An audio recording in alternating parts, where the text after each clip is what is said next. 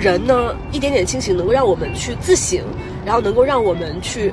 经常反思自己到底有什么不足的地方，然后怎么样可以加以改进。人呐都有负面情绪，然后呢，这个负面情绪呢有分为两种方式去抒发。因为呢，其实我觉得，作为我们人在社会当中啊，我们感到不安、愤怒、恐惧、委屈、痛苦、焦虑，你看这些情绪，我觉得是特别正常的，真的特别正常。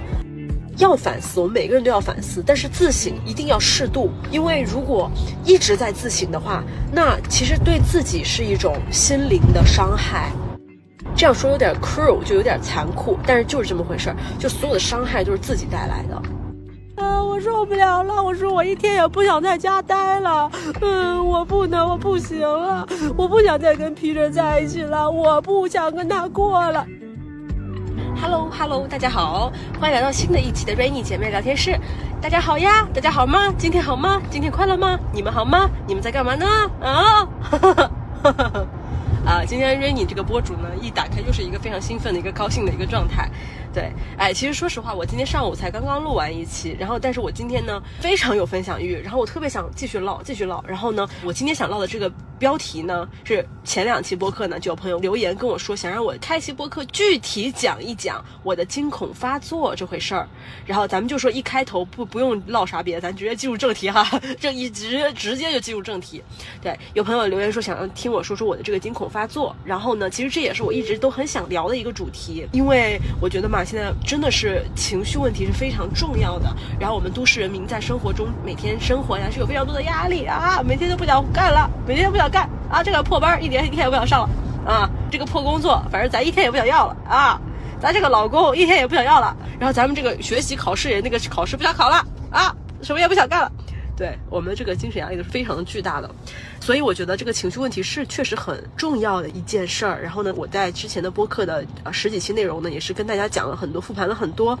我的一些情绪问题呀，然后。也跟大家复盘了一些我的一些心路历程，大家知道我现在这三个月呢，在做一个心理咨询的状态当中，走上了这个个人成长之路，走上了这个开始真正的去定义和创造自己的人生，然后真正的去拥有自己的一个价值观，然后拥有一个非常坚定的自我意志的一个过程当中，所以我开播课呢，也是更希望能够用一个非常 open mind 的这个方式呢，去跟大家把我，呃，也是把我自己一个整个大袒露，一个大展开，哎，我就想把我自己这个。情绪问题给大家做一个披露，然后呢，同时还有一个就是，我之前也跟大家讲，我变 T 人了嘛，就现在不是 F 人了。我过去二十九年人生都是 F 人，对吧？F 人非常非常的 emotional，and 情绪化的。当然，这个情绪化 emotional 的不是说不好，敏感呢，我觉得是一个我之前播客有唠，我觉得是上天赋予我们女性或者赋予我们人类的一个，首先是一种自我保护，同时也是一个武器。自我保护呢，在于我们情绪敏感，可以感知他人，我们有感知他人情绪能力，同时我们也可以把情绪作为我们的武器，用来在合适的时候捍卫自己，表达自己。所以情绪化本身不是一个 negative word，我觉得它不是一个我们需要去觉得 OK，那我们要戒掉情绪化什么？我觉得没有必要。就是我们承认自己是情绪化，我也承认我自己是情绪化。但是同时呢，因为我过去的情绪化也确实给我带来了，嗯，非常多的伤害，然后非常多的伤心。而有的时候呢，因为非常情绪化，所以也使得当别人对我做出一些价值判断的时候，当别人用一些主观的一些话呢，然后来说到。就是咱们就直接给我说脸上了啊！就是哎，这个各种场合，他就直接给我说一些这个让我觉得有点脸面上挂不住，这个很伤心的这些东西。比如说，我觉得你这个人啊，你就是一个太过于极端敏感自卑的人啊，就是这种话。当这些话呢，真的打在我的脸上的时候，我又觉得很难过。我觉得就是当别人对我的看法和我自己对我自己的认知有一个冲突的时候。那我也感觉到很委屈，然后很伤心，很难过。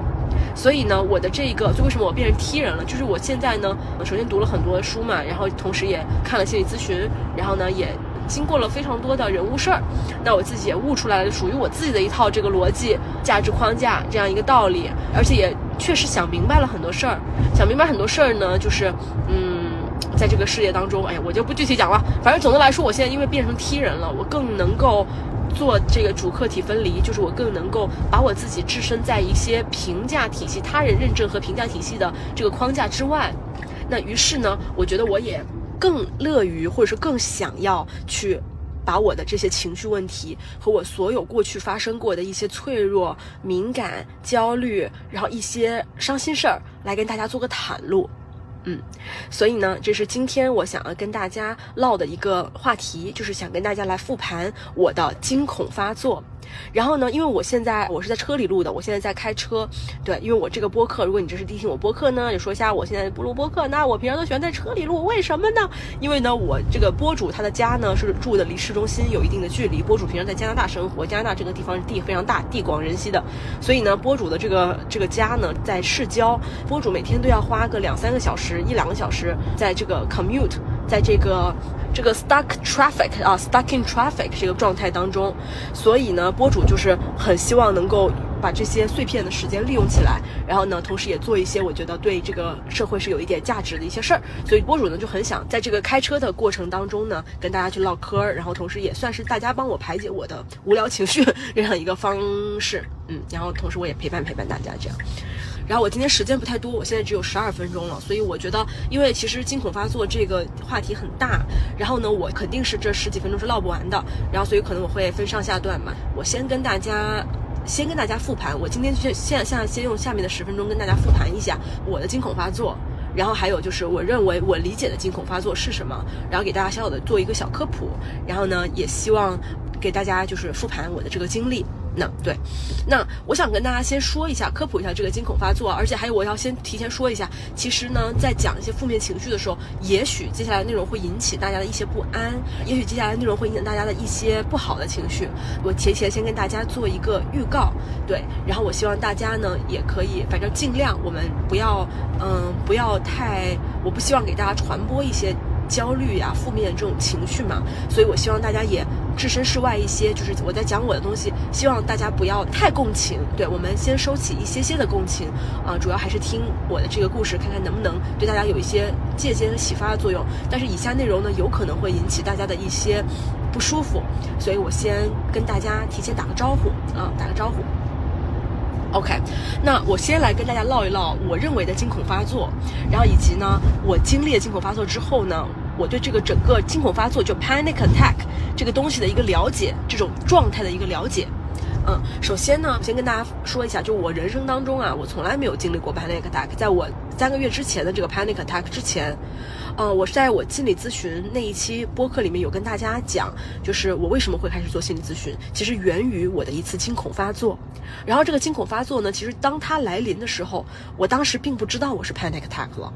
我相信所有有过惊恐发作的朋友，可能都会跟我有同样的感受，就是当这个情绪极大的负面情绪，这种惊恐发作发生的时候，冲到我们的整个人的身体的时候，其实尤其是在第一次发生的时候，其实我们是并不知道发生了什么的，而且我们并不知道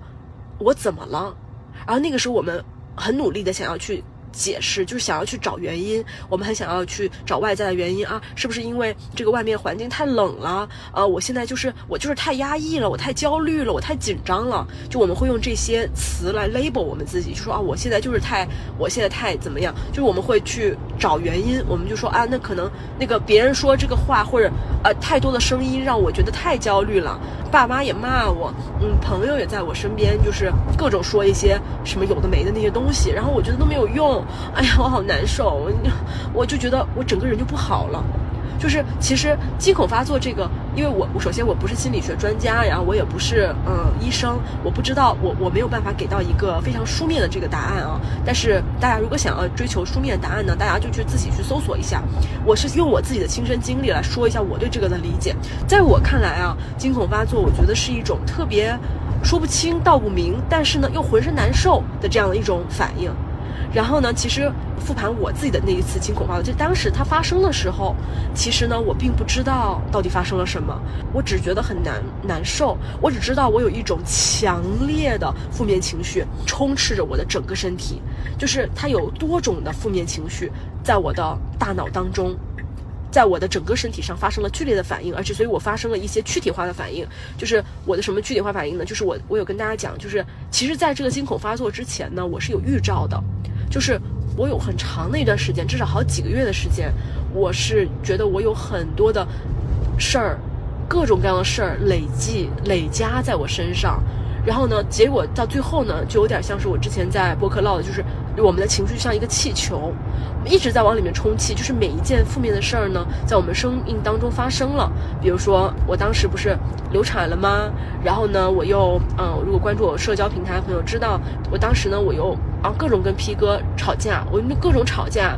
然后呢，我跟我父母呢，我今年四五月份回家呢，我又跟他们起了冲突。他们特别不理解我，我就觉得我特别的被误解，我觉得我特别的不高兴。然后我父母就是我说什么，他们好像听不到，听不进去。然后他们还一直跟我说一些让我觉得很委屈的指责，他们还一直指责我。所以我就觉得天哪，怎么我就那么不被人理解呢？我就觉得我太委屈。所以你看，这又是一个事儿，就是起了一个冲突，对吧？这是一个事儿。然后跟 P 哥吵架，这也是个起个冲突，它是个事儿。然后呢，再加上我自己，可能对我自己有诸多的不满，我觉得哎呀。就是我陷入到一个自责的一个状态，我觉得，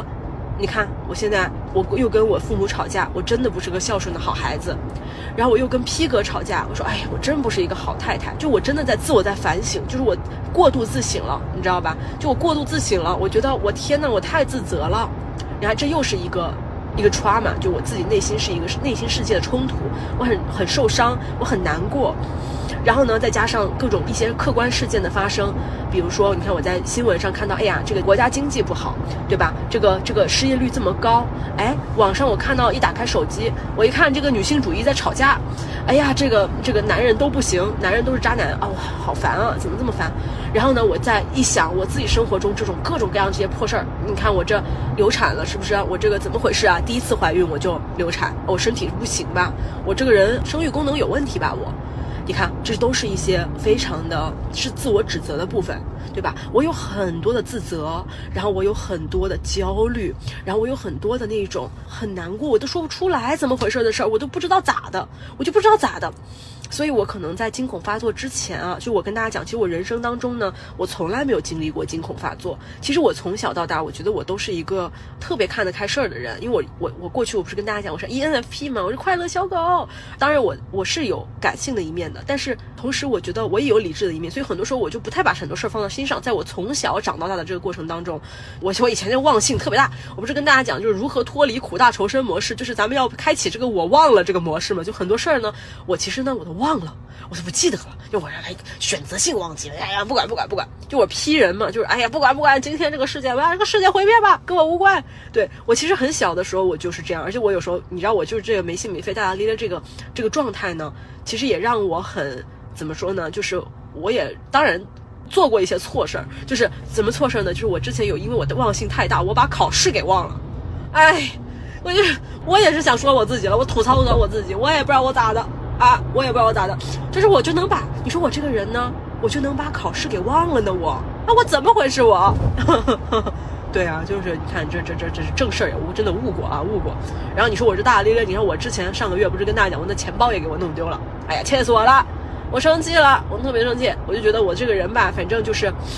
就是实际的对我的这个生命和这个和这个学业没有生命没有哈，就对学业和对我的经济状况啊造成过一些打击。你看考试忘了，学业出问题，对吧？我那一个就是因为我忘了去考 final 啊，我当时上大学忘记考，我忘记考期末考试了，我整个就是睡过了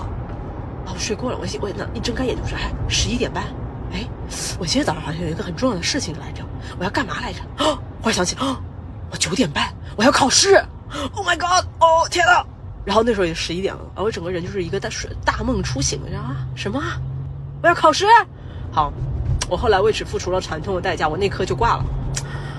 哎，烦死了！对不起啊，妈妈，我又花了你一个学期的钱，让你再继续帮我交了一个新的这个 credit，因为大家知道国外大学要毕业就是得修 credit 嘛，就得修那个学分儿，咱得修学分呢，那学这个学生挂怎么办？暑假，哎，国也回不了了。哎，只能在这里什么苦逼的补课，苦逼的再再读一遍，哎，所以你看，但是我想主要想讲就是我过去的人生当中呢，其实我一直都是一个大大咧咧、没心没肺这个状态，所以我就是很多事儿呢，因为我没往心里去，没真的把它当成个正事儿，所以呢，我也付出过一些惨痛的代价，学业代价，然后钱包丢了，你看我就不得补办那些身份证吗？我得补办那些卡呀，哎呦，花了好多时间啊，别提了，烦死了，气死我了，哎，我觉得我自己特别的，哎，怎么，反正就就大大咧咧，没心没肺，对吧？就也这样。但是我想说，因为我过去呢，二十九年以前的人生，我都是这样的。你看，我连学业有说都没有那么那么上心，对吧？我都没有那么上心，所以这个也导致了一个什么事儿呢？也导致了我过去的人生，其实因为很多事儿我不放在心上，所以我并不感到焦虑、压抑、迷茫，而且我并不感到难过，我并没有那么多的负面情绪。啊，要不然我就忘了。你看，我忘了，我付出代价，对吧？要付出责任，再多花时间，不管是补办卡也好啊，不管我是我要重新修那门学分的课，那我修呢，我当然第二次我就呃吃一堑长了一智嘛。我说好吧，好好修着，千万不能忘记考试了，再也不能忘了，再不能忘。所以我后来就过了嘛，然后顺利毕业了。对，所以我也付出了一些责任的代价，但是呢。同时，因为我很多的事儿呢，因为确实没往心里去。我在这个二十多岁的这个人生过去的这个过程当中，我从来，嗯，没有所谓真正的惊恐发作过，就真的感受到那么的 panic，然后这么的觉得说，哎天呐，就是我整个人都不好了，嗯，我整个人就不对了。然后，而且惊恐发作它其实是一种持续的负面能量的累积，它是一个持续的。negativity 就是持续的，包括自我的贬损、自我的自责，然后别人对我们的看法、社会对我们的要求、老师对我们的认知、父母对我们的责备，是一个负面情绪压抑过后集中爆发的表现。它是什么意思呢？就是当我们很多负面情绪把我们给 overwhelm 了，就让我们觉得天哪，好难过呀的时候，然后我们无法控制自己的身体而做出的一些。自己不知道该怎么解释的行为，我觉得这个是惊恐发作，就是惊恐发作。然后，嗯，对，那我们唠到这儿，因为我接下来就想跟大家复盘一下，我到底是。惊恐发作了啥？然后因为什么事儿吧？我想跟大家复盘一下我的整个惊恐发作。然后因为我现在到家了，然后正好我已经把我对惊恐发作的理解给大家讲了。那我就在下半段跟大家来复盘一次我的这个惊恐发作的经历。然后等我晚上吧，我今天下午因为跟朋友约了打羽毛球，我就等等我晚上回来，如果我有精力，我就给大家把这个惊恐发作的我当时的整个的遭遇讲一遍，好吧？嗯。Hello，大家好，我回来了啊！你们好，哎呀，不好意思，昨天我下午去打羽毛球了，然后回了家之后我就特别特别累，然后晚上因为还跟朋友们吃了饭，然后呢聊得很晚回家，所以就没有来得及把那个 Panic Attack 这一期给录完。那，呃，没事儿，我们今天呢我又在开车，我现在就接着跟大家录。那。跟大家来讲一讲，说当时这个 panic attack 到底是怎么发生的。其实当下经历的时候，因为我都完全不知道怎么回事，然后我只是觉得很委屈，然后很痛苦，很焦虑，然后整个人是无法抑制自己的。对，OK，那我就直接开始跟大家复盘吧。那我的 panic attack 呢？其实，如果你说它有一个导火索，因为我觉得是这样，就前面讲的所有的这些情绪、负面情绪积压，它都像是一个气球一样，越积越积越积，然后这个气球到最后，它这个皮儿就越来越薄，越来越薄，到最后呢，可能真也不是发生了什么大事儿，它也不需要一个好像说是要发生一件惊天动地的一个什么改变人生的事情，然后呢，去引发了你这个 panic attack，它可能就是因为有点像蝴蝶效应，就是因为我们这个皮儿太薄了。那个气球里面的气已经太多了，你想象一下，就像是一个负面情绪的一个气球似的，然后呢，稍微这么一刮蹭，它就爆了，就一下子产生了一个巨大的反应。好，那我跟大家讲当时是怎么回事。其实当下呢是源于我认为啊，它的导火索应该是我跟 P 哥的一次争吵，是一次巨大的一个争论。这个我就要跟大家小小的披露一下啊，就是如果 P 哥他有在听这个播客的话，就先跟你说个对不起啊，P 哥，I'm sorry，我要来跟大家袒露一下我们当时到底是怎么回事。是这样，就 P 哥这个人呢，我觉得他跟很多男性，当然我不是为他，我我怎么说呢？我觉得很多男性都有这个通病吧，就是很容易着急，而且很容易路怒，就很容易开车开车就发发脾气就生气。我其实因为 P 哥不是我认识第一个男生，就是开车会很着急的那种嘛，所以哎，当然我为他也说说话。就是他呢，就是有时候呢，我觉得人人都有情绪吧，我也有情绪，我也会生气啊，我也会着急，然后他也会有情绪，对吧？他也挺生气的。反正那天呢，他就是开车，我们俩又因为一个什么小事儿，我已经忘了，反正我们俩就争起来了。哎，我跟大家讲了嘛，我现在变成 T 人了。其实我可能我自己潜在骨子里面，我就是个 T 人，可能我就是一个争论型人格吧，或者我本身就是一个挺有逻辑又挺有思思考的一个人。Anyways，我经常有时候跟他杠起来，就跟他吵架。Peter 他也经常说我，他说：“哎，你这是杠精。”然后我心里想，确确实确实，我有的时候呢，就是我觉得嘛，我有我的想法，你不能让我不说话嘛，我总得表达我的想法吧。就我俩经常会因为各种社会问题呀、社会热点事件呢、国家政治呀、经济情况呀、政治风貌，我哎，反正我就喜欢跟他就是辩论。对，咱们就是说 ENTP 嘛，辩论型人格。然后呢，但是呢，其实。正常情况下啊，我以前跟他辩论呢，我都不会太往心里去。而且还有就是，大家知道，就本质上啊，就是类似作为这种辩论家的这种人格呢，本质上我其实不要求要得出个啥所以然的。就我们本身辩论不是为了我要争对错，就是我要争说，OK，我是绝对是对的，我有话语权，我要怎么怎么样。当然，这个表象可能会显得，哎，好像我是在争一个话语权啊，或者。就是可能因为本身辩论是这样哈，就为什么我在那个脱单那一期也跟大家说，女生我们要尽量克制，尤其是在婚恋关系当中。我觉得跟朋友嘛，因为我觉得其实朋友大家都不是说会陪伴一辈子的人吧。反正我觉得我反正我的婚恋观就是，我是希望能跟 P 哥走一辈子的，就是我希望能够跟这个人能够白头偕老。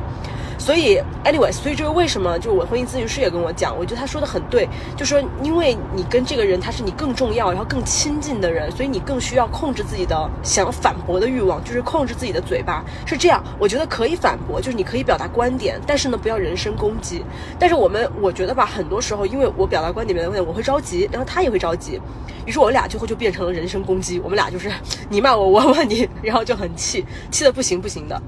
对，但是我想说一下，就是为我自己的这个 ENTP 这个人格做一个阐释吧。就是我自己本身，呃，尤其是在跟他在一起的时候，我有时候并不是为了争出个对错，我只是想要表达观点，然后我想要就是享受阐述自我的这个过程。就作为一个艺人，大家知道，就你要艺人不说话，这不是比杀了我都难呢，比杀了我都麻烦，真的是别让我不说话。Anyways，回到我这个 panic attack，就是其实呢，前段时间我的状态是非常非常差。那像我之前发了一个 thread，我有跟大家讲，就是而且也是 P 哥跟我分析的，我觉得他说的很有道理。他说人呐都有负面情绪，然后呢这个负面情绪呢有分为两种方式去抒发，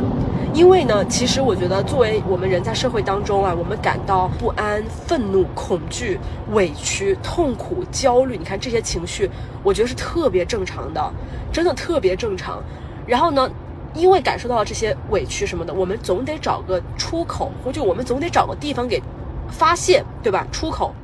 那这个出口呢，一般分为两种形式，一种呢是向外的，就是具体表现为骂骂咧咧，然后还有就是自怨自艾，就是跟别人抱怨，一直持续的抱怨，就是你要发泄出来嘛，跟朋友不停的说你这个伤心事儿啊，然后不停的去抱怨呢，这个很能理解，因为本身。抱怨本质上也是一种负面情绪的抒发嘛，就是你 either 向外或 either 向内。那还有另外一种就是向内嘛，向内呢具体表现为就是自责，不停的自责，不停的自我贬损，自己觉得自己做的不好，就说啊我真的不行，哎我真的太差了，我真的太糟了，我觉得我就是太不够好，我真的很差，我很难过。其实是这样的，大家，我想跟大家讲，其实在我嗯。我感觉可能在我比较小，就是青少年这种 teenager 的时候，我更多是向外，因为我这个人其实还挺，大家能听出来，我是一个挺有主张的一个人。然后我觉得我脾 我脾气呢，就有时候也挺暴躁的。所以呢，我在我青少年，，or like 在我可能没有做博主之前吧，我觉得很多时候我是向外，就是我就蛮喜欢去跟别人就说啊吐槽吐槽，哎很烦很烦很烦，就就这样。但是呢，随着我。后来结婚了嘛，进入了这个婚恋关系，然后 also 我又做博主了。那确实，我觉得本身呢，我自己工作上，我又不希望能够把我这些负能量去带给我身边的同事啊，会带给我身边的人。于是呢，我就开始由向外往向内攻击了，就是我从向外输出变成了向内输出。对我就变成了，唉，就是自责，我就开始从我自己身上去找原因。那。其实我觉得哈，我们总说人要清醒，清醒，人要自省。其实真的，我觉得适当的自省是很好的，能让我们一直知道自己的优点，知道自己的缺点。当然，这个优缺点呢，这个也是一个 labeling 嘛。其实我我尤其是现在已经熟知了心理咨询之后，我也特别特别相信那个吸吸引力法则。其实你说缺点吧，缺点也是一个 label，它是个标签。我们如果不把它当成一个缺点，呢我们可以当成是我们的特点，对吧？那就是说，P 人他有随性、自由、爱浪漫。那 P 人，如果你用缺点来说，你也可以说 P 人是拖延、懒惰、不思进取，对吧？所以你看，这个都是负面的这个词，所以缺点本身也是个 labeling，还有刚刚那三个词其实也是 labeling，就是是一些负面标签。所以这我现在对心理学很了解了，所以 anyways，我是为了方便大家更好了解吧。我觉得就是人呢，一点点清醒能够让我们去自省，然后能够让我们去经常反思自己到底有什么不足的地方，然后怎么样可以加以改进。对，但是我觉得人也要警惕过度自信，因为我觉得我之前就是，因为我以前不是都向外嘛。因为是这样，可能我过度自省这个情况从一九年开始吧，一九二零二一二二，你看，我觉得我已经过度自省了三年了吧，三四年了。而且还有一点，我觉得这可能跟我这个工作吧，有一点脱离社会关系有关。因为所以这是为什么我之前在那一期，我不知道哪一期会先发啊，就让大家不要辞职那一期里面讲的，其实我就想 call back 我那一期讲的一个观点，就是人是不能脱离社会关系的。所以，就为什么很多人现在社会上大家都说，OK，我们可以做全职太太，但是不鼓励做全职太太。我觉得这个就是一个这样的原因，就是。这个跟钱无关啊，不是说哦，我老公能赚这么多钱，我根本就没必要工作。我老公一个月赚五万，我只能赚三千，那我就不要工作了。我赚这钱一点意。我觉得不是因为这个，跟就是所谓这经济价值是无关，而是如果你做了全职太太，你在家里面，其实很多时候你会脱离整个社会，你会脱离社会关系。因为我自己觉得，我之前就有点这样，就虽然大家说，哎，Rainy 你也不是全职太太呀，然后你也对这个社会有产出啊，你也在工作呀，然后你也对吧，你也有各种拍东西，你又在做博主啊。但是，我毕竟是做博主这个工作，它是一个非常孤单的工作，因为大部分时间是自己一个人是在独处的，所以我会感觉到可能周围没有这个 social network 这个 support system，就是我们说这个关系支撑网络。所以其实我特别特别羡慕，如果有在现在在听播客的听众朋友们，我特别特别羡慕你们。如果就是如果你们有很多同事，or like 你们有个大家庭，你们有个 huge family，然后你们周围有很多的朋友亲人去陪伴的。其实这个我真的是非常羡慕，呀，因为我就没有，就我也跟大家讲了，就是本质上在加拿大只有我跟 Peter 两个人，就是我们俩是因为是彼此选择的伴侣，所以成为了亲人。那我们自己两边的家庭的亲人朋友都不在，就是朋友当然我们有，但是亲人都不在身边的。所以说，你知道，我觉得有时候亲人在身边真的很重要，它会构成你的一个家庭支撑网络，就是你的一个 supportive system。它会让你感受到被支持着，你什么时候都会有一个人拖着你，或者是保护着你，或者是任何时候你都可以 OK 了，just go back home。if 我在外面受了什么委屈，然后我就可以回家哭一哭就完了。但是我觉得哈。再跟大家复盘我为什么状态，就是我这个气球为什么就越来越鼓了呢？我这个气球怎么就越来越爆了呢？就是因为我有在反思这个事情，就是我发现第一，我的这个工作性质呢，我是没有同事的，我只有合作伙伴。然后第二呢，由于这个工作性质，大部分的时间我都在面对着一个电脑啊，or like 一个手机屏幕啊，or like 一个相机。而且还有一个就是，我身边是没有家人、亲人的陪伴的，只有我，我就感觉只有我跟 Peter 两个人。And also Peter is not like so，他是男性嘛，他不是特别的。嗯，女性的这些柔情啊、共情啊、感性的东西，她没有这么多，所以她在一一个程度上，她是没有办法，就她可以很好的聆听我，但是她没有办法完全感同身受，或者给我提供一个所谓这个情绪的这个支撑价值吧。当然，我后来看了心理咨询，我也知道这个情绪价值完全就是一个，它本质上是一个伪命题，这个我就不额外扯开来讲了。大家如果感兴趣，可以听一下那个复旦大学心理学教教授，我很喜欢的沈一飞老师，他专门有有几期 B 站的视频是讲这个情绪价。值的就是让女生为什么不要那么相信情绪价值这个事儿？我觉得他讲的特别好，就确实我发现是这样。就情绪价值本身是个伪命题，好，我就不展开讲。但是我是跟大家复盘我为什么会 panic attack，因为我感觉 a lot of things 我只能憋在心里，我没有办法跟任何人说。而且还有一点就是，我原来我是可以向外输出，至少我家里旁边有朋友啊，有亲人啊，有什么样，但是。我不知道，可能也是疫情这三年吧，大家都很恐慌，然后我自己也把自己走到了一个比较封闭的状态，所以我就更多的时间是在家里面自我内耗，就自我内省，我自己在那里思考说啊，我是不是哪里做的不够好？我是不是太糟了？我怎么样？结果你知道吗？就是所以我说反思啊，要反思，我们每个人都要反思，但是自省一定要适度，因为如果一直在自省的话，那其实对自己是一种心灵的伤害。对，所以其实为什么之前也有说嘛，就是其实所有的伤害啊，都是，哎，这样说有点 cruel，就有点残酷，但是就是这么回事儿，就所有的伤害都是自己带来的。哦，就是包括我们认为是别人伤害了我们也好，还是我们认为是我们自己做的不好，你你知道吗？自我自省本质上也是一种伤害，自省过度是一种伤害，自责就是自责的情绪，我很懊恼，哎呀，我为什么没做这么好？然后再加上比较，你看我首先我自己觉得我自己很差嘛，不好，然后我又看到别人发朋友圈了，哎，我的同龄人。他又做了个什么什么什么事儿，他又做了个什么什么什么成就，然后他看起来是那么的开心。Oh my God, why is everybody just like being more happier than I do? Why everyone just like doing better than I do? Why everyone just like achieving their goals and then they're like achieving their best life? They're just you know living their best bing bing bang bang life. 为什么所有人好像就是我是这样的悲惨，别人都是那么的好呢？所以你看， 这个就是什么？就是自省，过度自省，过度自责，过度自我懊悔，然后再加上一些些的比较，就彻底把我们整个自信心，我们整个人都击垮了，我们整个人都击毁了，我们就来个哦，晕了，我们好痛苦，我们很伤心。所以为什么我懂呢？因为我经历了，所以我真的知道，就是 overall 这个整个这个心理过程是咋经历的，我就太懂了，我真的懂了，我悟了，朋友们，我悟了。所以，我 anyways，我就说这个 panic attack 啊，我当时是怎么了呢？Oh my god，想的有点有点都有点恐怖，有点有点有点，我自己讲出来会有点难过，因为我会有点觉得 Oh my god，我怎么会就是 like 为什么会这样？但这个是经过了这个事情之后，我才再这么想的啊。但是如果你们现在如果正在有听众朋友，如果你们最近也是感觉非常非常糟糕的，嗯，我想说就是我真的非常的理解，对我真的非常的理解，而且，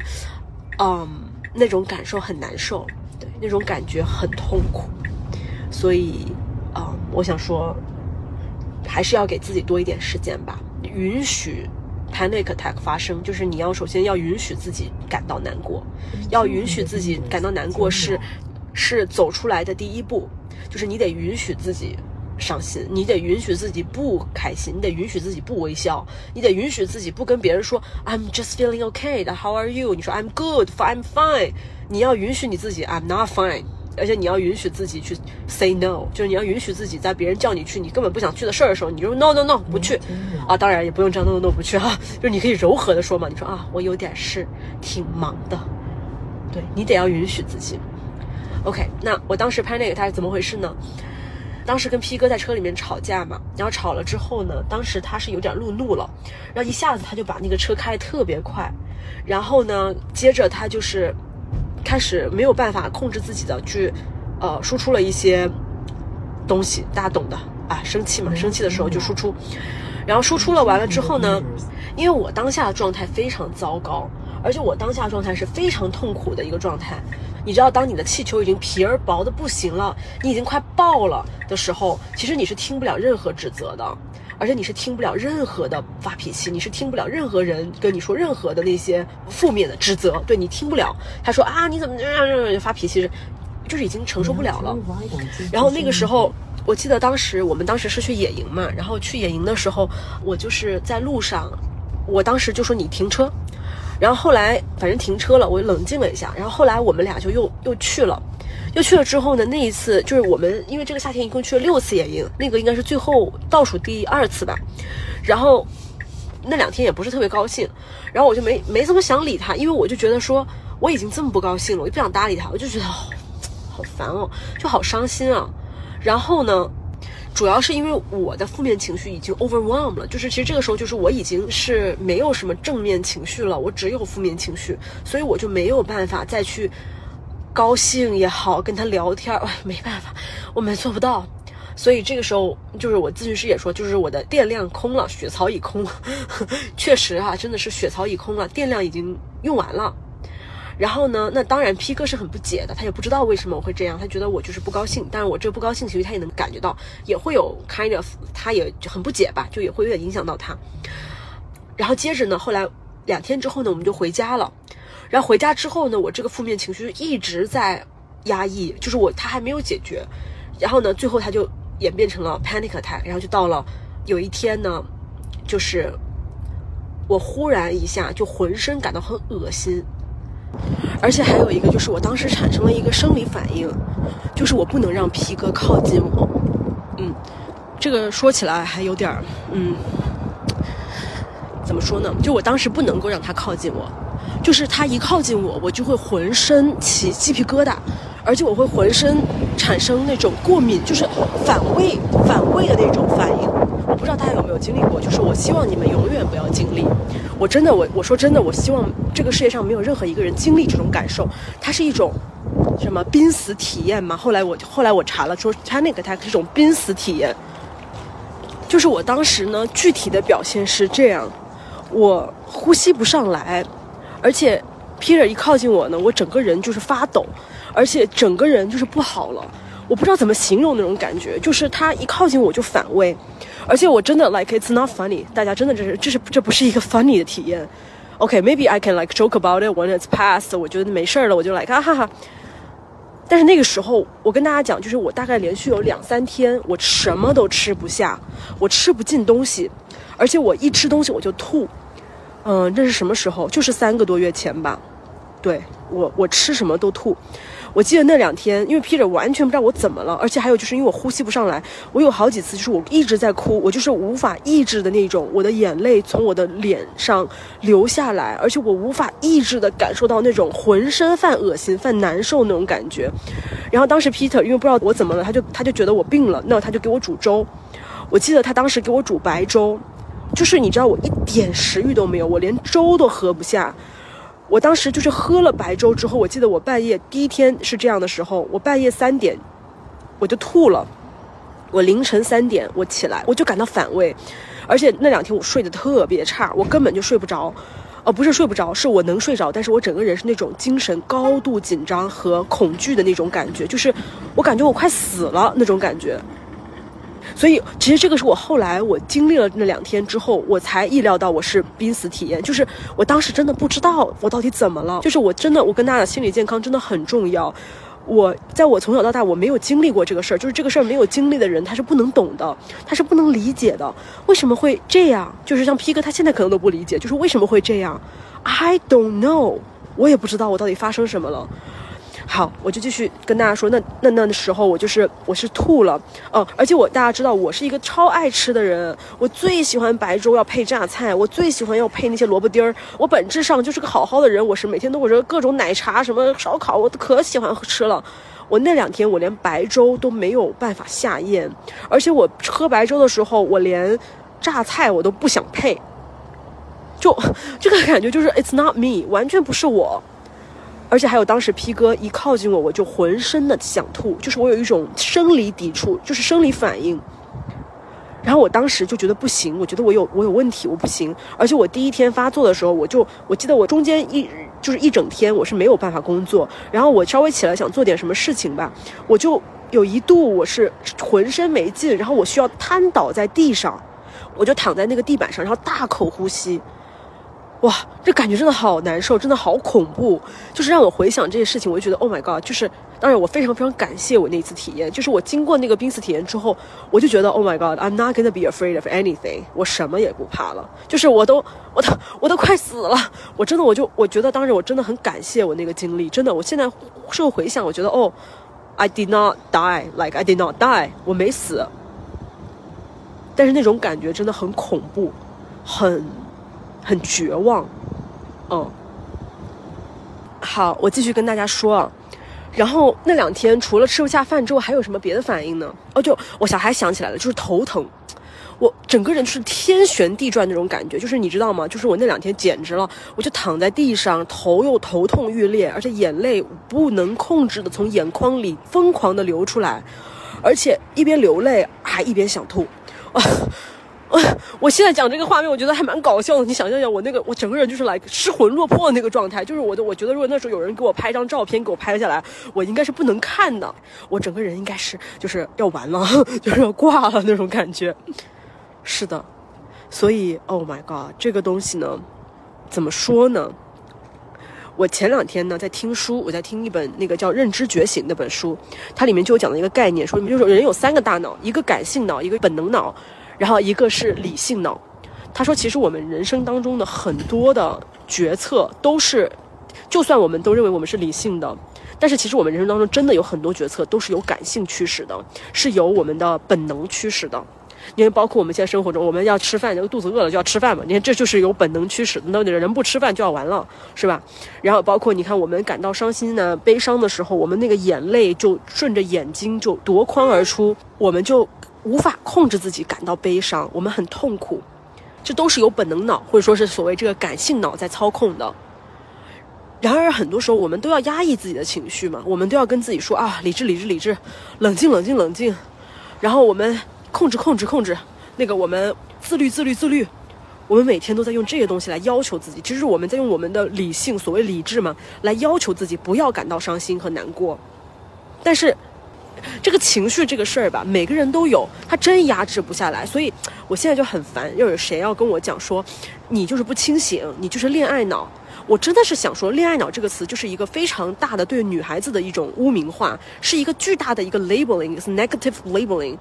谁规定了女生不能恋爱脑？Like 我就是恋爱脑啊！谁规定了女生恋爱脑？爱上了别人，爱本来是一件很美好的事情，爱别人是一种能力，爱是很幸福的事情。而且我们女孩子天性爱浪漫，我们天性就会有爱。我们能爱韩国男团，我们能爱偶像，我们能爱漂亮衣服，穿美好的东西。我们喜欢包包，我们喜欢时尚，喜欢奢侈品，我们喜欢化妆，我们喜欢打扮漂亮，这也是一种爱呀。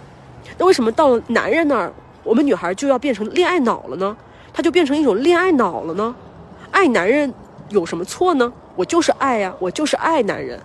所以啊，我就是想说，其实你看，所谓这什么恋爱脑，我就很烦。有些人会会用这种 negative word 来 label 一个女生。上头或者是喜欢一个男性的行为，这不是很正常吗？我们本能啊，我们本能，难道我们不是人吗？我们不是动物吗？我们不要繁育后代吗？Like，就好像比如说，如果有一天我要决定好了我要生小孩，那我不会说 OK，somebody 逼我去生小孩，我会说哦，我想要生小孩，因为我想要有一个自己的可爱的宝宝，我想要有一个后代，就是这么简单，就是我想要。It's nothing about man，like 男的逼我，来谁想逼我？我现在就是。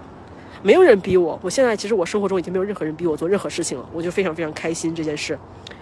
但是好，这个扯远了，我继续讲那个 panic attack。我刚刚说到第一天嘛，第一天难受，然后半夜三点起来吐，抱着那个厕所马桶。首先我跟大家讲啊，就是你胃里都没东西。我当时呢，我只吃了白粥，然后我当时只喝了白粥，而且我白粥都没怎么喝下去，而且到了半夜三点，其实白粥也消化了，其实我胃里没有东西。然后你知道我凌晨三点的时候，我当时感觉我在厕所里就是天旋地转，而且我当时觉得好痛苦。我当时吐的吐出来，你知道是什么吗？是胆汁。哇，我人生，你说我大学的时候我也去喝酒啊啥的，就我人生也吐过很多次，但是我从来没有吐过胆汁。你们吐过胆汁吗？我的天哪，这简直太太太痛苦了，太痛苦了。所以，anyways，这个人的身体真的是。你怎么说呢？就是你的理智可以操控你的行为，但是你的身体骗不了你。所以其实这个我我就想要跟大家简单说一说，就是有的时候啊，我们人真的要关注自己当下的状态，我们人真的要关注自己的，嗯，就是我前几期有讲内在能量，就是我们要关注自己是否感到开心舒服，我们有没有被疏通，就是我们是否有过多的这些内耗，然后我们是否整个人是一个。比较舒展的一种状态，整个人是一个通了的那种状态，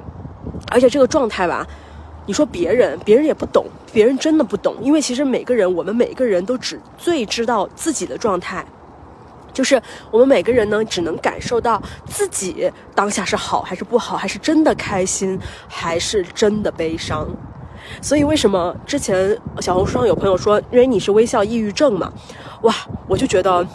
真的是说的一针见血，就是这么回事儿。因为我感觉我就是很典型的那种所谓微笑抑郁症的人。虽然，anyways，因为我看心理咨询，然后我也做了那个简单心理 APP 的那个咨询的那个测评嘛，然后我是有抑郁情绪，但是我是没有被确诊，因为我毕竟没有看心理医生，我看的是心理咨询师。但是我觉得啊，我自我代入一下，我觉得我应该就是所谓这个微笑抑郁症。因为你知道吗？尤其是那种当你笑得越开心的人，你是感受不到他背后的痛苦的。就是这个又要说一些明星的例子了。你看，像当年那个韩国那个崔雪梨，然后再说 Coco 李玟今年的这个骇人听闻，非常痛苦、非常伤心，她这个去世的消息。他们都是看起来如此美好的荧幕形象，and also 我自己也是。你看我过去，如果你们是我频道的老粉，你们是观众，那你们可能以前你们会感觉到我是一个很正向能量啊，经常在微笑啊，很开心的一个人。但是你看，当我的负面情绪来临的时候，谁知道？Nobody knows。然后我需要拍照啊，我需要干嘛？其实我是需要，我我个人我以前一直在用这个来要求我自己，就我觉得我要敬业嘛。所以，你看这个本质上是不是我自己？虽然我没有公司，我没有团队，虽然我自己没有一个所谓那个韩国女团那种严苛的要求环境，但是我自己却在要求我自己。我是我自己的公司，我每天都在强制的要求我自己要 put on a smile on my face，我要 OK，比正能量的，我要很可爱的，我要很美的，我要很好的，我要快乐，我要快乐。但你知道吗？一个人他越呐喊说“哦，我要快乐，我要快乐”，他可能心里面是“我好悲伤，我好悲伤”。所以我想说，就是自从我在看心理咨询，然后我了解了很多关于心理学，包括我自己经历了这个 panic attack，我现在呢真的是能够知道每个人说的每一句话背后他的心理动机了。就是有的时候，这也是咨询师跟我说，他说，其实越是表面上看起来越刚强、越自信、越阳光、看似越强大的人，他内心是最弱小，他不一定是真的强大，他有可能只是在强装强大。Oh my god！我觉得他说的太有道理了，这个不就印证了经常我们听到一句话，就是 “fake it until you make it”，你装到你自己都相信了。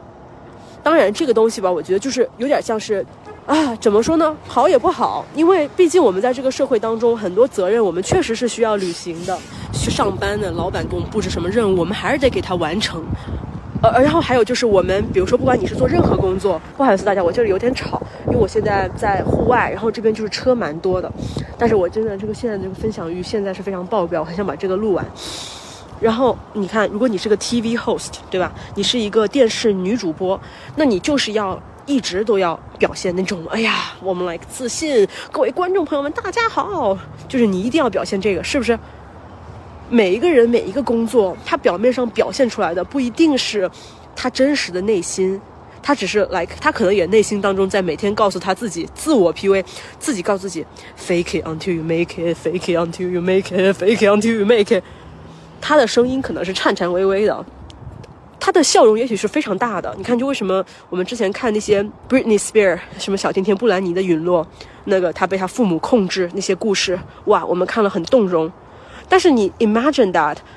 如果你一直在一个高压的环境下，你要做一个明星，你每天都要 be like perfect and happy and nice and everything，然后你不管你是不是明星吧。然后你就算做一个普通人的工作，你做一个普通工作，那你每天也需要去戴上一个所谓社交面具，一个虚情假意的面具，让你自己看起来好像 OK。好，我是一个 fully functional human being，我是一个 fully functional 社会人。好，我继续讲完我这个这个这个这个拍那个泰卡，好冷啊！我在讲完，现在外面太冷了，我要进去室内。然后第二天是这样。我一共这个 panic attack 就经历了三天，因为后面两天我就没在家里待了，我出去了。是这样，就因为当时第一天我已经那么难受，我就 Peter 一靠近我，我都不能跟他在，比如说一张床上睡了，我压根就不想见到他。然后当时我以为是我我我就是很讨厌他，但是我后来我发现其实不是，是一一连串的这个连锁反应。其实也，当然他他也有有我反正我们俩也有些矛盾，这也是有我们的问题。但是更多是我自己状态不好，所以。我到了第二天大概下午三点钟的时候，我就感觉更不行了，然后我我就躺在地上，然后我当时就跟 Peter 说：“我说你你你送我去谁谁谁家吧。”我有一个朋友，哎，我这里特别特别感谢我的朋友，对，嗯，我有个朋友不说他的名字了，就叫他小欧吧。然后我当时就给小欧发了个信息，因为我这个朋友他是正好他现在在休产假，就是他他平常也是上班，但他最近就是正好小宝宝七八个月，反正他还没回去上班，然后他就是在家里面每天他也比较有时间吧。然后我知道他在休产假，然后离我们就不是很远，所以我就给他发了个信息，我就想说我也不想麻烦别的朋友，因为别人上班我也不好搬中间日中去打扰人家。然后我就去找了一下小欧，而且小欧这个人吧，她是那种就是特别聆听型的，然后特别 nice 的一个性格的一个女生。然后反正 anyways，我就说小欧，我说我不行了，那个我我现在我不能跟你解释我发生了什么，但是我想来你家睡可以吗？然后小欧一听我这个状态，他也没多问，因为我之前跟他简单讲过一些我状态的一些问题。然后当时他也没多问，他说哦哦行，你你来吧，你来吧。然后当时我是跟 Peter 说，我就赶快收拾了两天的东西，我说你送我去。当时 Peter 说：“哎，你没事吧？你怎么了？你怎么哎？你他说就不理解嘛。然后当时我就觉得我反正一秒也不能在那儿待了，我不能在我自己家待。然后我就要跑到小欧家去。然后我记得我当时到了小欧家呢，我一路过去我都在流泪，就一路过去我眼泪都是没有办法抑制的往外流嘛，就已经流了两天泪了。而且那是第二天，我是什么都没吃了，对吧？我就已经很痛苦了。然后接着我就到了小欧家，然后正好小欧的老公也在，然后他们家有个大狗狗。”然后说起来其实非常奇怪哈，就真的是我只要那个环境一转变，我好像整个人都一下子就舒畅了很多。就是我当时到了小欧家的时候，我记得我当时一见到他，我就当时崩溃大哭，然后我当时就像个小孩一样，我整个人就啊就狂哭，然后我满脸都眼泪。然后小欧看到我那样，就是一个鸡窝头，然后妆也没化。穿的也不知道什么东西，反正邋里邋遢的，乱七八糟乱搭，又有点冷那时候。然后我就说，我要哭。然后她老公在旁边，她老公人也特别 nice，她的老公是那种就一直都是很微笑，然后很可能就很温和的一个男生。然后他看到我，他们俩都有点就是哭笑不得，说怎么了呀，Rainy？然后呢，我就啊，我都大哭，我爆哭啊，我受不了了，我说我一天也不想在家待了，嗯，我不能，我不行了，我不想再跟 Peter 在一起了，我不想跟他过了，然后我就爆哭，你们知道吗？我就爆哭。然后，当然他们当时看我觉得很逗，然后哎呦哎呦，瑞你没事没事。然后然后小欧因为我觉得他也是因为做了妈妈了嘛，就特别有母性，他就说啊来来来，他就抱着我说哎没事没事啊，然后拍拍我的肩膀，拍拍我的后背，然后他就说嗯嗯，跟我说我慢慢说慢慢说啊没事儿。然后小欧当时他就跟 Peter 说，他接过 Peter 手里拿着我那个衣服包，然后就说哎呀没事儿，瑞你交给我们了啊，你你先回去吧，你先回去吧。然后 Peter 那个时候就是那种丈二摸不着头脑，他整个人就是又抠头，我又不知道怎么了怎么了。啊，反正他把我送到小欧家了，然后他就来哦，那你们帮我照顾他呀，怎么怎么样？我说你快走吧，我一点也不想见到你了。然后其实那个时候我见到朋友的时候，我已经好一点了，因为我觉得就终于感觉有人可以说说话，能有人懂了，我觉得我就好一点了。然后后来在朋友家，因为那时候我不是还头疼嘛，头疼欲裂，我吃 Advil 都没有用啊。然后结果。我到了朋友家之后，当时他就说：“瑞妮，你要不要喝咖啡？”我说：“不要，不要。”他说：“你要不要吃东西？”我说：“不要，不要，不要。”你让我自己待一待。然后我就跟他哭了一会儿，我也没跟他讲什么具体，因为其实我讲不出来，我都不知道该怎么说。我这个负面情绪，就我都不知道该怎么说。我这个 panic attack，我该怎么说呢？然后反正我就哭嘛，爆哭。Anyways，到了他家之后呢，大概待了一两个小时吧。对，然后我慢慢的就平静下来了。然后我当时我就觉得我自己好像，呃，稍微也能思考一点点了。然后我陪他小朋小朋友，小朋友超可爱的，他在那个玩玩爬爬垫上面，我就在他旁边静静的坐着，然后陪他玩了一下玩具，我就轻轻的坐他旁边，然后我也没有，就是静静的跟他待在一起。我想说，其实小朋友真的好有治愈的力量呀，就小朋友真的好可爱呀，嗯。然后胖嘟嘟的，然后肉乎乎的，然后整个人就是嗯嗯嗯嗯嗯那样子，就蛮可爱。然后，anyways，反正我在他家待了大概两个小时，然后我就慢慢平静下来了。这个就是我拍那个他的经历啊。反正当时平下来大概五六点了嘛，然后我朋友小欧就说：“Rainy 饿了没有？”我说：“饿了。”我说：“我就因为很奇怪的啊，就是只要我平静下来了之后。”而且只要我远离了这个我认为所谓的这个焦虑源头，就当时我认为是 P 哥让我觉得很烦。那只要我远离了这个焦虑源，我的情绪立马就能够被安抚下来。而且，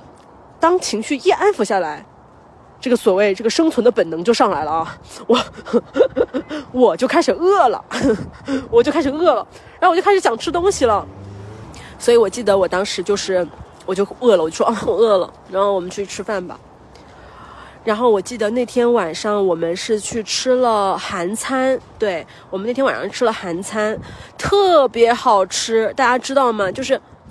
哎，在多伦多，在加拿大的朋友有没有人一样？就因为加拿大很冷，然后大家知道韩餐呢，就是又是什么大酱汤啊、大骨汤啊、猪骨汤，哎呦，我记得就是大概三个月前吧，那天晚上也是有点凉凉的，而且大家知道我那时候两天没吃饭了，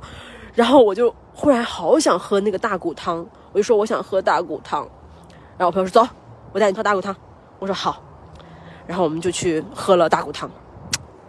哎，喝到热汤的感觉真好，呵 呵真爽，特别开心。就不是特别开心，就是哎呀，终于有胃口，想吃东西。嗯，然后到了那天晚上吧，反正我们晚上还去吃了甜品，对，然后大概我们那天晚上聊天聊到十二点吧，然后我就回到他家，然后后来我是在他家住了两天。然后大概两天之后，我就觉得好一些，然后我就让 P 哥，我就让 P 哥来接我回家了。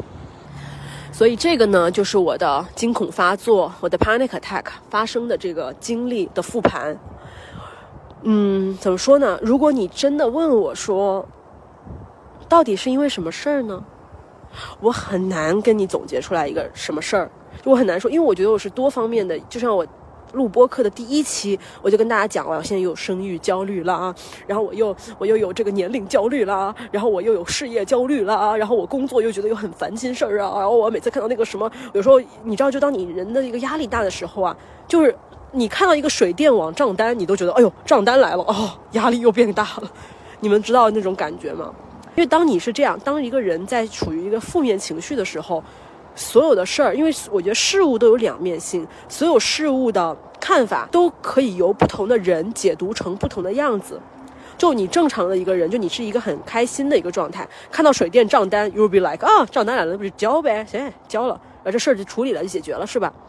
但是如果你是在一个非常消极的、很负面的一个状态，就哪怕是小到一个水电网账单来的时候，你都会觉得 Oh my God，压力真大，这个世界完了。生活完了，经济压力完了，太焦虑了，我完了。那种感觉就是，哦天哪，我已经不能再撑下去了。为什么这个世界就是这么的现实？为什么这个世界就是对我有敌意？为什么周围人都不喜欢我？为什么我感觉不到温暖，感觉不到爱，感觉不到陪伴呢？对，所以其实这个就是，倒不是说真的周围人不温暖，没有陪伴，没有爱，也不是因为真的这个水电网账单有多大。嗨，不就是几十块钱嘛，不就是一百刀嘛，没多少钱呀。其实主要就是由于我们的状态，就是我们由于我们整个人是处于在一个非常大的焦虑、压力、痛苦、迷茫、纠结的负面状态当中，所以导致这个世界上发生的任何一件小事儿，我们都会认为我们命运是如此的悲苦，这个世界是如此的不公。为什么这个世界上所有人都远离我，都没人爱我，没有人在乎我？所以这个是惊恐发作的一个真正的一个心理动因吧？对。前面就是复盘了整个 panic attack 的这个过程，然后其实真的是一个挺，我觉得挺。挺挺痛苦的一段回忆，而且因为就像我前面讲的，在经历的时候呢，就并不知道自己发生什么事情的，尤其是第一次经历。因为其实这样，自从 panic attack 之后呢，我就就网上查了很多这个资料。因为一开始哈，我以为是恐慌症，因为我以前听说过恐慌症，但是我没有听说过这个词叫做 panic attack，就是中文翻译叫惊恐发作。对我之前没有知道这个，其实是有一个医学上的定义的，叫惊恐发作。我之前以为我是焦虑症，或者是我是恐。恐慌症，对于我听过这个恐慌症这个词，然后我记得我当时有点开始发作的时候呢，我当时是一直疯狂的在搜那个小红书，我就在搜，我想知道精神崩溃，我当时搜的词都是什么惊恐症啊、恐慌症啊，然后呢情绪崩溃。然后到后来，我搜的时候，搜着搜着，我才看到这个词叫惊恐发作。然后到后来，我也是后来才慢慢了解的。然后加上我之前又听了宁浪别野的几个小姐姐，她们聊了她们自己的这个人生中这个惊恐发作这个体验，然后我就更加确信了，我当时呢其实就是惊恐发作了。嗯，所以啊，总的来说，怎么说呢？就是哎，还是感谢心理学吧，感谢医学给他来了一个定义啊，对吧？我觉得咱们这种像是什么焦虑症啊，什么这个，它其实都有一些医学的定义啊。当然，这个定义归定义，哎，难受劲儿呢，那是真难受，情绪是情绪，所以呢，嗯，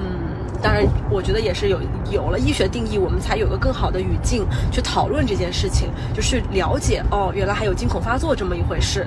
反正我前面就是跟大家复盘完了我这整个惊恐发作的过程，然后我不知道大家听完之后会有什么感觉啊，然后我也不知道大家听完之后有没有朋友经历过类似的事情，因为我之前也有查一些资料，我看到有很多朋友，像我现在呢，就是有点我觉得是负面情绪加上三十岁这个年龄焦虑，全方位的吧，就成人世界之后呢要经历很多社会上的这种压力，然后包括我自己内心有很多没有和解的东西，走到这一步我就崩溃瓦解。但是我有在网上看到有一些朋友是更小一点的年龄，就好像十几岁啊、二十几岁的时候惊恐发作，所以就是那个时候可能大家面对的问题就是类似学业呀，然后考试啊，然后就是非常焦虑啊，就是考试的前一晚彻底整个人是手抖到没有办法看进去习题，然后或者是有很重要那些大的一些面试啊，嗯，工作的场合之前像 presentation 啊之前，就是整个人是大脑一片空白，就不能 functioning，然后嗯。也是类似的这种这种体会吧。就我有看到不同的人是有不同的这个惊恐发作的一些例子，然后大家的那个嗯，就是躯体化反应也是不一样的。嗯，有一些人就可能是抖或者心悸，就是心跳特别快，然后或者是有些人是流汗，然后呢汗如雨下。有的人可能像我这种，我觉得就是我个人觉得还挺严重的吧。呃，当然，其实每一种惊恐发作都蛮难受的，都是严重的。但是我个人觉得我这个真的还蛮严重的，我是吃不下饭。不能抑制住自己的流泪嘛，然后浑身上下就是都不对了，而且还胃疼。哦，想起来，因为当时吃不下饭，而且就胃特别特别疼。我想起来为什么会吃不下饭了，是因为胃疼，对，就是头疼加胃疼。就是我后来查了一下，也是因为就是惊恐发作的时候会胃痉挛是很正常的一个现象，就是因为你的好像说是神经中枢吧，是控制着胃部神经，胃部的那个交感神经跟大脑的神经是连在一起的。然后当你这个负面压抑情绪非常过剩的时候，你的整个的神经中枢会失控，然后它就会引导到你的胃，你的胃的交感神经也会紊乱，于是你会胃疼。就是你会胃绞痛，会胃里面会翻江倒海、排山倒海这样子，所以反正后来也是个，也是后来才查的，就才知找原因呢，就是为什么会这样啊？怎么那么难受啊？然后我还在想说，我当时真的不知道出什么事，就是觉得难过，就是很痛苦、很难过。然后当时的反应就是觉得，只要 P 哥一接近我，我就浑身起反应，就是我就生理反应就难受啊，就是这个还挺奇怪的。你说真的是惊恐发作，就是好像。他明明是我最可以依靠的亲人，或者是他最是我最亲密的人，是我的爱人，但是我却还是会有这样的反应嘛？所以你说这个情绪问题嘛，是真的还挺很难解释。然后就像我咨询师也跟我讲，他说我们人呢是非常复杂的，而且很多时候情绪呢是很 mixed 的，就你可能没有办法真正的找明白原因，就是有时候你的这个恐慌呀，或者是你的这个心里面难受啊，然后。委屈呀，这些情绪，你很难去真的去找到一个原因，说哦，因为这个，它是一个长期的，像我前面聊的，它是一个长期的积压的一个 effect。长期的积压，然后到有一天就是通过惊恐发作的方式来集中爆发。然后后来我也读了一些文章啊，读了一些文献，看了一下网上就是就是心理学和医学上面就是真的就是他是怎么解释这个事情。然后我看到有些文章里面就有写说，就是惊恐发作本身它也是一种我们人的一种生存的一种自我保护的本能。就什么意思呢？就是你遇到这个事情，因为我们人以前好像说远古时候我们都是存在在那个大自然里面，然后大自然里面就经常会有那个野兽啊，然后会它不安全呐，有的时候会有一些各种的，就是异族入侵呐，然后那个嗯就像原始人就大家打架呀，所以那个时候是很原始的那种社会，所以人在那个环境下，大家都要时刻保持警惕，就都要时刻保持 alert。就你睡觉呢，因为大家都嗯没有房子嘛，都是睡在那外面的，就山洞里呀、茅草屋呀，就是在我们在人是非常原始的那个状态，所以人呢是要一直保持一个很 alert、高度紧张的一个状态，其实是为了我们自己去保护自己的生命的。对，那么惊恐发作其实。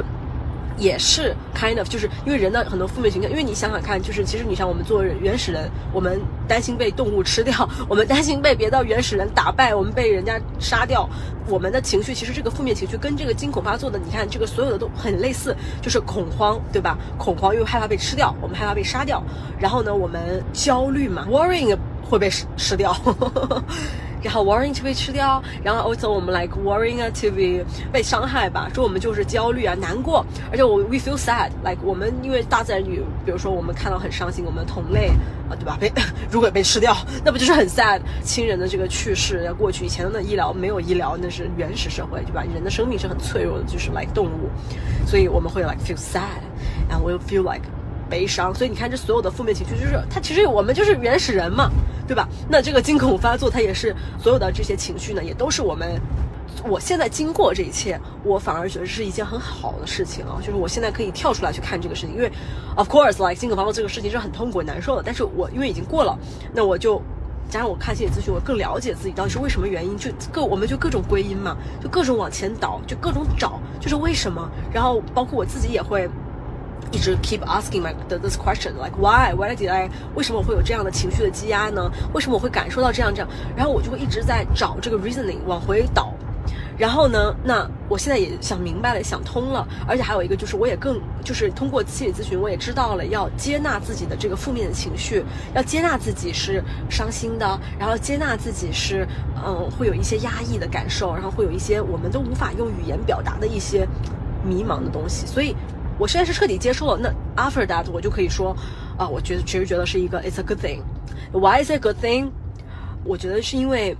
它可以就是 emotions make me feel alive，就是其实情绪也是让我感受到我是活着的，我是一个生命，right？我是有感受的。所以我现在有个心态啊，就我现在这个心法，我也不知道是对还是错，但是我觉得这个心法好像我过去是没有哈，我过去是没有，我觉得这个无谓对错吧，就是我过去没有的心法，就是所有的事情。都是好事情，嗯，就是不管我们认为是 good things or bad things，就 everything 有利于我，就是万事发生皆有利于我，所有的事情都是好事情。因为 OK，我们不能 expect 这个世界上所有在我们生活中发生的事情都要是好事，对吧？Like 我们不能 like good news every single day，对吧？我们不能，我们我们还是会有各种各样的糟糕情况在我们生活中出现，所以。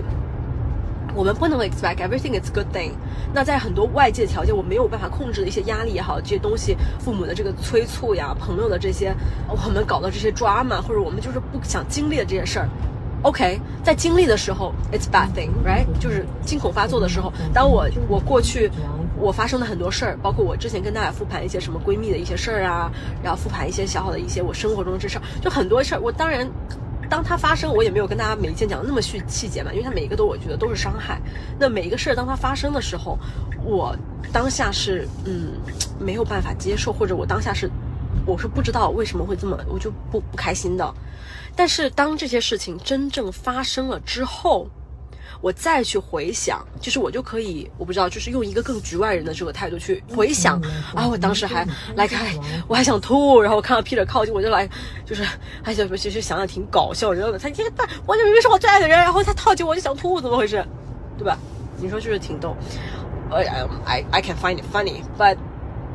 我就可以去静观这件事情，然后静静去想说，OK，那那个时候我就是我在经历。所以 after that，我就觉得哦，那这也是一种人生的经历吧。所以我觉得我心态更多是把自己就是跳出来看，它更多像是一种我人生当中的一个经历，就是它的这个事情发生没有对错，没有好坏，没有说 OK 它该发生不该发生，它是一件好事，它是一件坏事，它所有的事情都。可以有两面看，就是它可能它是个好事吧，就是所以我现在更多的觉得说，OK，我又增加了一个新的经验呢，就是它又是一个新的经历。你看我有了这个经历之后，我还可以录一期播客，你看是不是？哎，咱们就是怎么说呢？录一期播客来跟大家讲一讲，是不是？我们就是怎么录个播客，呃，then we like joke about it，我们啊。痛饮我的悲伤。我今天呢还在跟我助理小姐姐在说，我说我现在要走的风格是什么？就是痛饮我的悲伤风格，就是 like OK it's sad but oh all right like just let's get sad about it。难过完了之后呢，擦干眼泪，and then we just like 痛饮我的悲伤。所以我现在说，我说现在走这个痛饮我的悲伤风格，要不然这人如果不痛饮自己的悲伤，我很想知道我该怎么样子。就是那样，如果不痛饮自己的悲伤，那我们每天都要悲伤的事可太多了，是不是？我每天要悲伤的事太多了。OK，anyways，好，我觉得今天这个播客就录到这里吧。我觉得我唠的应该也差不多嘛，就是跟大家复盘这个惊恐发作，然后而且这也是也希望能够让对我这个惊恐发作感兴趣的朋友可以去更多了解当时是有什么情况，然后也让不了解惊恐发作的朋友有一个了解吧。就我觉得像我现在分享这些心理学知识啊，这些内容啊，我的这些我的自己的人生的成长感悟，我自己都是觉得其实分享出来是有一个很好的一个。啊，不是科普啊，或者什么，就让大家去认知到，哦，原来有人是有这样的情况，哦，原来呃，这个是什么意思？那这样子就更多的人在下次这个事情发生，就像我之前我公安孕了，然后我也发了一个视频嘛，就是我希望能够大家通过我的这个东西，能够更加知道哦，有这样的情况，而且还有就是我想跟大家讲，it's okay to be not okay，it's okay to feel not okay，你难过是很正常的。不人不难过是不正常的，而且 it's okay to cry。然后我咨询师他也跟我讲，他说你知道人为什么会有眼泪吗？然后我说啊，他说因为眼泪就是给你要给你流出来的。他说眼泪就是让你去排解你的消极和负面情绪的。对，so I guess 我们可以哭嘛，我们可以哭，and we can cry。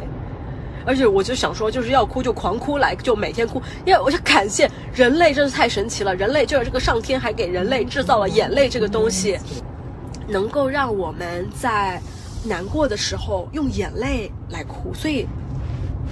也许我也想跟所有屏幕那边的朋友，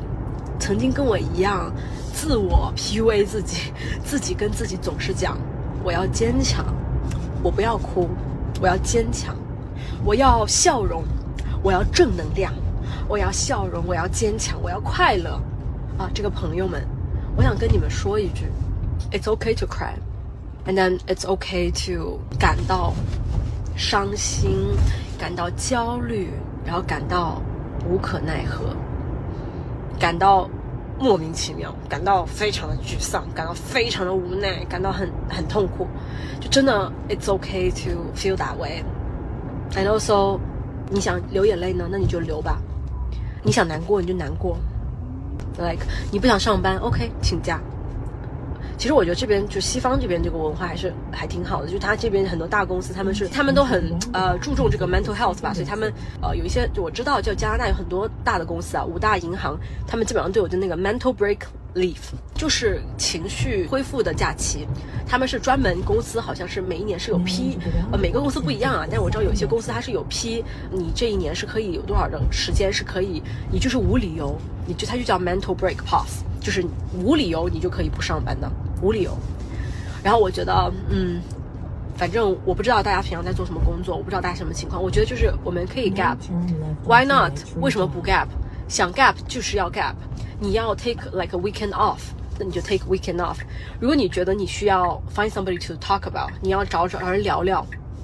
你就找人聊聊。我这里在其实再 shout out 一下，就是我之前做那个简单心理 A P P 的推广，我看到之前有朋友就是在底下留言嘛，就说李简瑞你要做广告啊，但是不希望这个里面带广告啊，播客这个心理咨询内容啊什么什么，不想看广告啊，然后就觉得说呃这，我还是想说哈，OK，当然我理解大家是不想听到广告，然后大家也不想被人去推广一些东西嘛，就是觉得说什么，但是我确实要说，因为我试了简单心理，而且心理问题真的很很重要，心理问题很重要，而且心理问问题我觉得是这样。OK，it's expensive，但它没有你想象的那么遥不可及，它没有你想象的那么贵，它是没有你想象的那么让人觉得说。而且很压力大，You don't have to，你不用压力大。我之前有分享，如果这是你第一次听我播客的话，我之前有分享一期播客是讲那个简单心理 APP 的，就是心理咨询会经历什么那一期，我讲了非常多，我回答了很多网友的问题。因为我在我在 Instagram 上面有写一个那个问题，就让大家问我，你们对心理咨询有什么了解？其实我在里面分享了，我那个脚本写了很长，不像我现在我现在这个就是乱聊，就是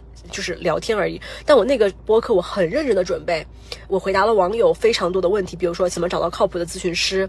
然后心理咨询师是需要准备什么，然后以及看咨询师之前要怎么调整心态呀，然后包括呃咨询师的费用是多少，然后怎么找到这些问题，我都在里面非常详细的做了解答。所以，anyways，我这里可能还是想要烧到，就这个博客不是赞助的，但是我还是想要烧到 to 简单心理 A P P。我看到也有朋友就是听了我那个播客之后去注册他们 A P P。我发这个播客的时候，我不知道他们应该还是会给我那个新人优惠的，就是两百六十九块钱可以做首次线上咨询，就是你可以首次去跟咨询师，他会呃获得一个一 v 一的那个专业的评测，可以看你自己的焦虑等级，而且还有就是你他会给你很多心理的练习，两百多块钱其实人民币也不贵，而且他就是让你去。正视你的心理的问题，然后如果你 OK，我知道大家就是一听说啊要花一两万块钱，这好贵啊，然后 like 怎么样？但是你不用这么担心，不用这么害怕，因为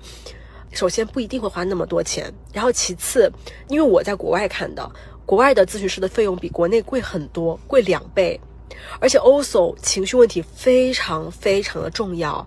而且咨询师他们是专业，是受过训练的，他们知道怎么样子去，他真的会。就是他会 hit to your spot，他是能够很能引导你去思考，他会很能引导你去剖析自己，他会说给你，你真的是当下最需要听的话。就是比起很多时候跟朋友倾诉，因为朋友是朋友，但是有的时候嘛，你知道跟朋友倾诉，有的时候朋友没法跟我们感同身受，而且很多时候朋友呢。像我咨询师讲，就是朋友也他也不是专业的心理咨询师，他们 not being trained，而且还有一个就是朋友他们可能真的没有经历你经历的同样的事情，我不知道大家都在经历什么，就比如我这个惊恐，可能我的惊恐跟你的情绪是不一样的。所以朋友不一定真的完全能够懂你、了解你，所以可能我们都会走到一个就是特别特别孤单的一个境地，就是我们真的是不知道该怎么办的一个境地。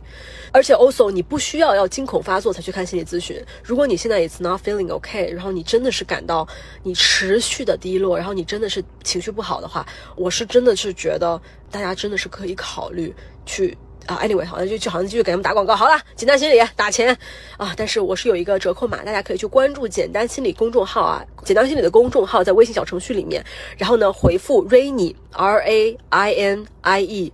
然后他们会有小助手给你发那个优惠券，因为他正常做心理咨询，首次咨询是两百九十九，但用我的那个咨询优惠券可以给大家省三十块钱，对，就是两百六十九就可以看第一次，而且第一次之后他就会帮你整个梳理你的当下困境，而且他会给你一个更 thorough 全面的一个心理检查，然后他会给你推荐三位咨询师，就帮你快速去找到合适你的咨询师，因为其实每个人的状态是不一样，像我我会看婚恋关系嘛，那我看的就是跟婚恋关系有关的家家庭。咨询师，那呃，如果你的情况是学业啊，或者是成长，就是比如说工作的这种焦虑，或者是人际关系的这个焦虑，比如说家里父母的父母的这种吵架这种焦虑呢，其实他们也会有更适合你的人去找。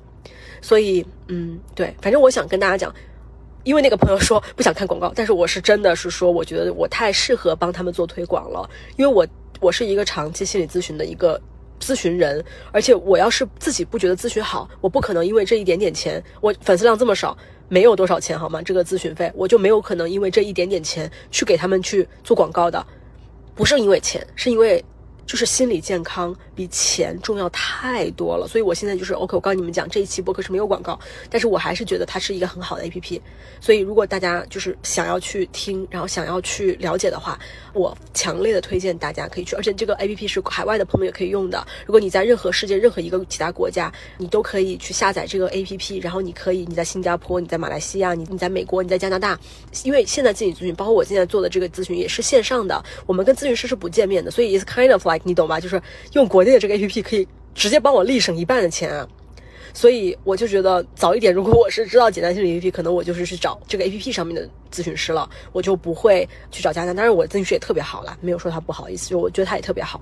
对，所以 anyways，呃，这个就跟大家分享到这儿吧。我觉得希望这个播客大家听完对大家有一点帮助。然后呢，我也希望能让大家更加的重视情绪问题。然后，而且还有就是我们都市人嘛，就是大家都呃是需要自己给自己打气的。就是别人给我们打气，其实没有，我觉得是没有用。